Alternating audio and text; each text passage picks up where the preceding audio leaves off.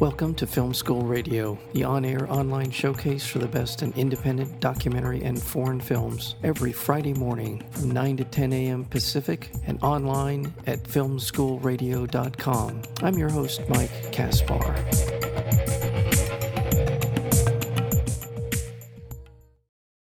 From acclaimed director comes the deep and resonant story of the Witkins, identical twins born in Brooklyn in 1939 painter and lifelong educator Jerome and a renowned photographer Joel Peter may be brothers, but their lives, art, and personalities could not be more divergent. Peter Joel Peter is a celebrated and controversial photographer, and his brother Jerome is an equally acclaimed figurative painter whose work explores political, social, and cultural themes. The film Witkin and Witkin explores their individual lives as well as the intersection of their lives going back to their childhood and a kind of I don't know what the word is getting back together if that's even the word we'll we'll get into all of this with uh, the director of this wonderful film Witkin and Witkin and that would be Trisha Ziff. Trisha Ziff, welcome to Film School Radio. Thank you. Thank you for having me on your show. Tell me how you got to know um, them. What I mean, sort of where did this intersect with your life and your decision to move forward with this as a, a film about that? I met Joel years ago, crossing America actually with my uh, the father of my son uh, many many years ago, who is also a photographer and was a friend of Joel's, and we stopped in Albuquerque, moving from from one coast to the other. And so I met Joel then, and Kersen, his son, was a kid. He was living with uh, both his wives. You see, in there's a photograph that you see in in the film of the family as it, as they were when when I knew them. That had been in, I think, Vogue magazine. Anyway, so I met Joel back then, and he would come and see us whenever he was in LA. We were living in LA at the time. I have one of his images. I have a picture of him by him. And then with Jerome, I didn't know his work. I didn't even know he existed. And I got an invitation to a gallery show, uh, Jack Rutberg Gallery in LA. The image on the postcard invitation was a painting by Jerome, and I fell in love with the painting. And it was at that moment that actually I got the Guggenheim. So I borrowed the money from my Guggenheim. I did pay it back later to buy the painting because I felt I couldn't live without it. I had the on my wall in my house, I had a painting by Jerome and a photograph by Joel, and I had no idea that they were brothers. Wow. Um, and then someone said to me, Oh, you've got work by both Witkins. And I'm like, both Witkins. And then I thought, oh, this is amazing. That's like there's this dialogue going on on my wall that I'm not even aware of. And I thought that would make such an interesting documentary uh, Jack at the gallery said, There's no way, there's no way they don't get on, they don't talk to each other, there's no way you're going to get a film from this. They're not going to say they'll do it with you. But I'm, you know, if you're a documentarian, you know, you never take no for an answer. Otherwise, don't make docs, no? And not that i coerce people but you know you know the boundaries of when someone says no i preface that and then you respect it. But i needed to hear from them not from someone one else. So i so i got on a plane and i went to see first i went to see jerome uh, then i went to see joel. Well, first I went to see Jerome, and he said he said yes that he was interested. And so I immediately got on a plane and went to see Joel. And he said yes. So I had them both write it on ha- in on a piece of paper by hand. I still have those pieces of paper. And with that, with that, I began to think how you could structure, how you could make a film. And they're both artists. And I thought, what is it that artists want? They want exhibitions.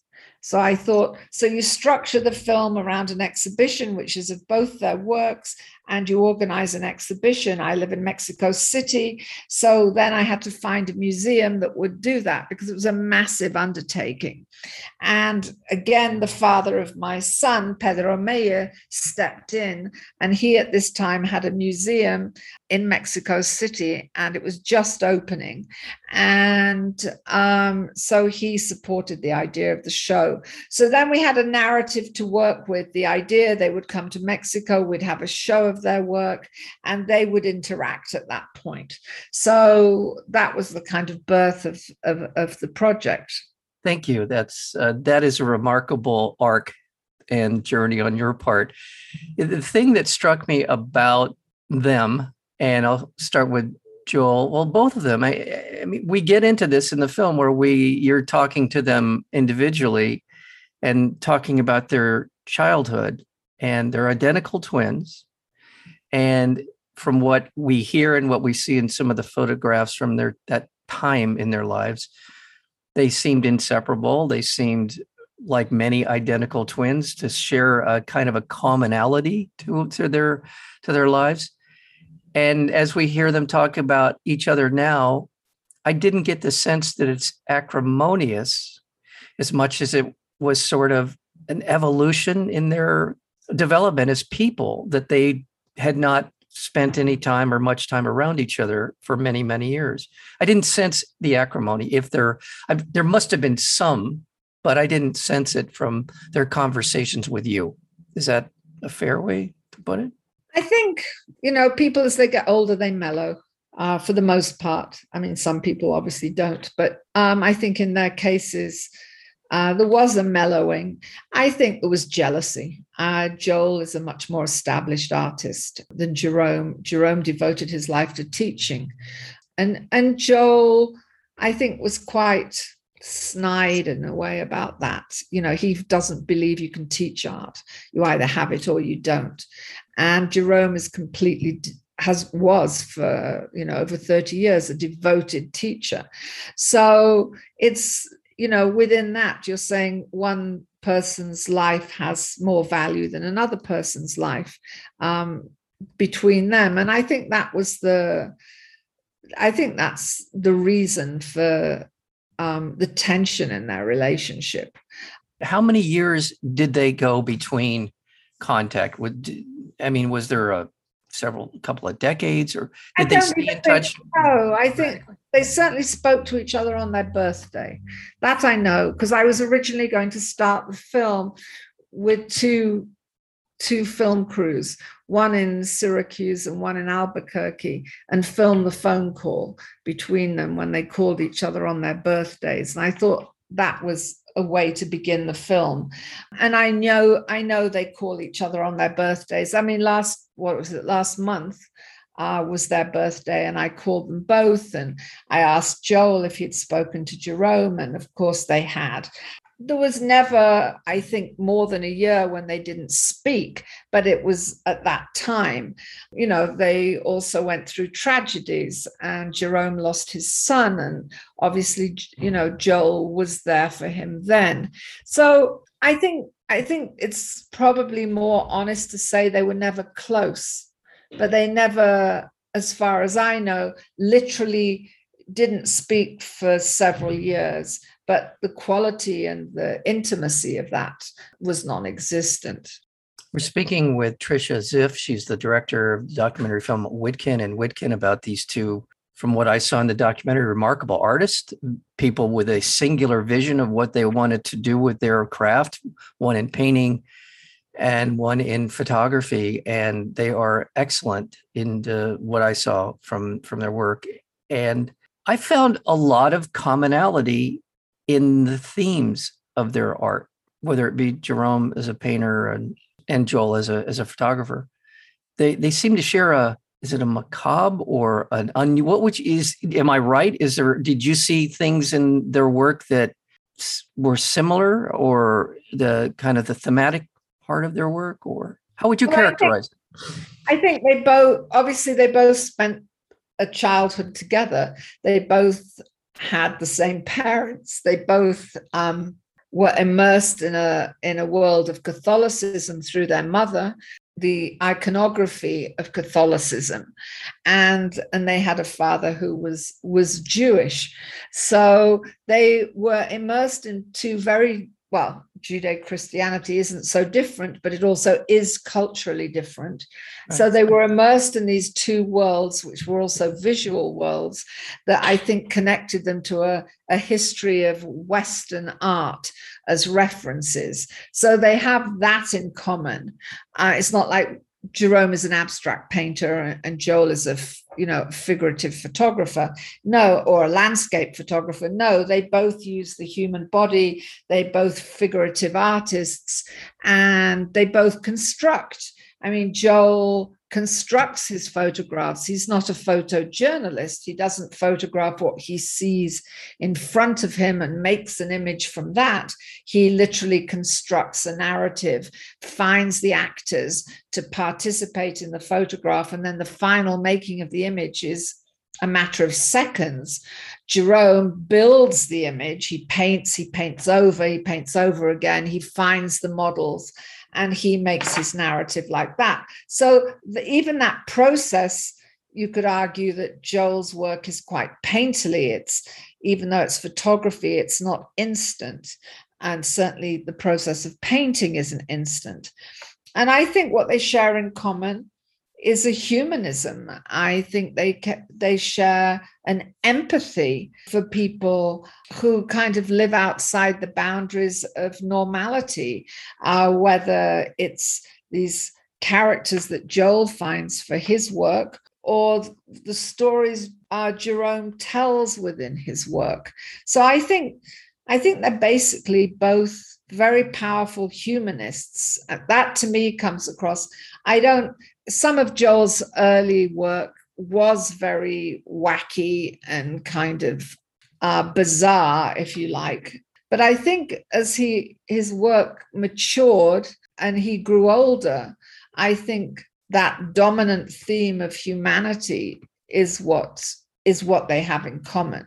They're both quite religious men. I mean, Joel would go to mass every Sunday. Uh, he wouldn't miss mass. Jerome isn't a practicing Catholic, but he is a practicing Christian. And, and so they they share that sense of empathy and forgiveness in the world, I guess. That's what they have in common. You talked about the phone call that they make to one another on their birthdays every year. Beyond that, and and it sounded like sporadically they would talk to one another over the course of events in their life. When was the last time they had physically been together before the exhibition in Mexico City? Is is that was that very unusual on you know in terms of their lives? How often did they physically were they physically in the same space? Well, they'd been they'd been uh, together about a year before because Barbara had passed away, right, Joel's right. partner, and Jerome had gone to Albuquerque for that. And I think the time before that, maybe when Jerome's son passed away. Mm-hmm. Um, I'm not sure of that. So, no, because they spent their, it was right at the beginning of filming, and I went to Albuquerque, and it, it must have been either, must have been their 75th, their 80th birthday. I think it had to be their 75th. And it was before we began making the film. And Jerome again came to Albuquerque for that. And they didn't get on at all well at that time. It ended as it was kind of a bit disastrous. I wasn't filming. I just went because I was going to be making the film. Yeah. Um, and they invited me. So, you know, birthdays, deaths uh, were the moments. It wasn't that Joel had an exhibition in Paris and Jerome would go or vice versa. Absolutely not. No. Because the way that you film the exhibition, they're walking through the exhibition, I, I thought was really interesting. I mean, you're sort of looking, reading the tea leaves when you see, when, after you've spent this much time in their lives. And this exhibition was both of their work. And to watch them kind of traverse the area um, was interesting to watch. That was really set up. I mean, I'd said to both of them, can't see the exhibition until it's finished I want you to both come to the museum to look around. This is obviously prior to the opening. I want you to come in, and but I want you to because of the building being white, if you'd wear dark clothes. And Jerome made a fuss about that. And Joel was like, oh, for God's sake, you can't even well have, you know. And anyway, they both they both honored my request. They showed up at the same time. And I had four camera crews at different places in the museum. And I just wanted to see what happened. And one camera high up, and then behind the different walls were different cameras. So we could we could just film the interaction. And I imagined they would go in and they'd start walking around together and they'd start talking. And of course, that didn't happen. They literally crossed each other's paths. They looked at their own work first to see Is how that right? Is that right? then and then each other's. Yeah. And, and then things softened, and I think they saw. I mean, Joel says in the film, it's the first time I saw so much of Jerome's work and also not in books.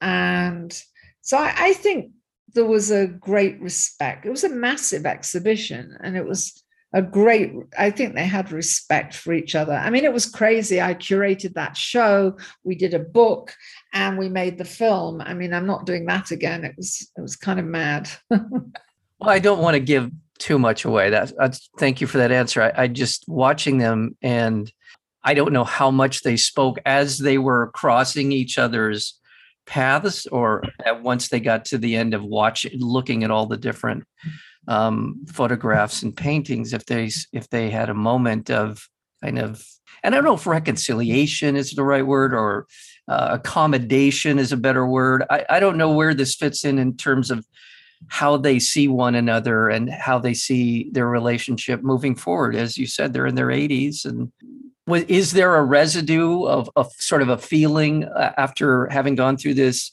experience together in Mexico City? And I'm going, I'm wondering if they've seen the film and if you've gotten any feedback from them. But are they in a different place? Are they in a better place? Is it about where we were when when this project started? And if you don't want to give too much away here, I, I completely respect that. I don't want you to if you don't. But I'm just kind of curious to sort of the that that what was the byproduct of?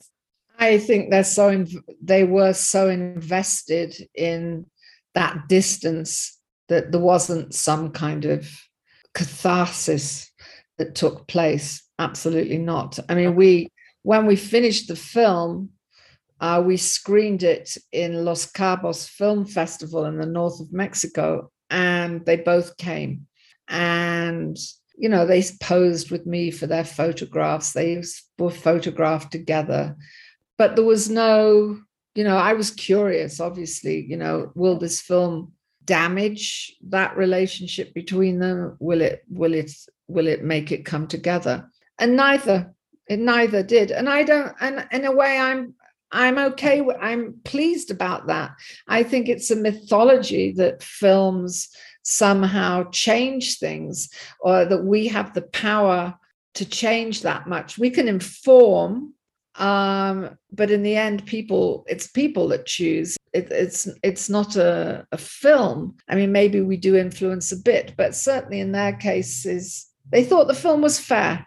They, I mean, there are tough moments in that film. The Jerome says highly critical things of Joel you know they they accepted it. They they respected my version of their narrative i guess.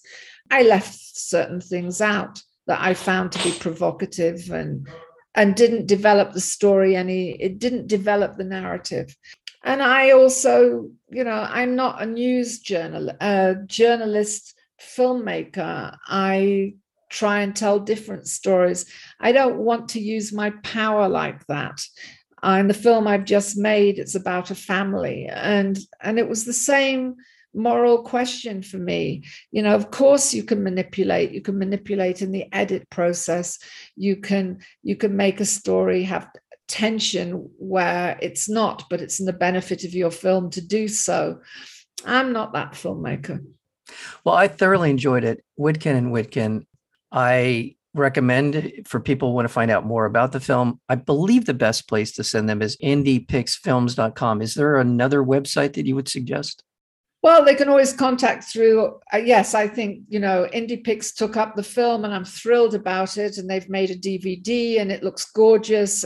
And so uh, yes, they should uh, contact IndiePix for sure uh, for a DVD. We have a website. Uh, my film company is 212 Berlin Films, as in the city Berlin, even though it's in Mexico, and uh, and it's a New York phone number. So I quite like the combination. But it's 212 Berlin Films, and uh, you can always contact us through through our website. Very good. I will, that will be posted to the filmschoolradio.com website for people looking for more information, how to contact, um, to get through to you. And I, again, thank you so much. Uh, we've been speaking with Trisha Ziff, and she's also known for the, such films as The Man Who Saw Too Much and Chevolution. And you now, it sounds like you have another film in the works coming out soon. And if the time and the opportunity presents itself, I hope you'll come back and join us again. Oh, I'd, yeah, I'd love that. We just won the New York Latino Film Festival last week with it. It's called Baja California: The Return. So yes, that's our new film, and it's doing the festivals right now. So thank you so much. Thank you so much, Trisha. The film again, Witkin and Witkin. We're speaking with director Trisha Ziff.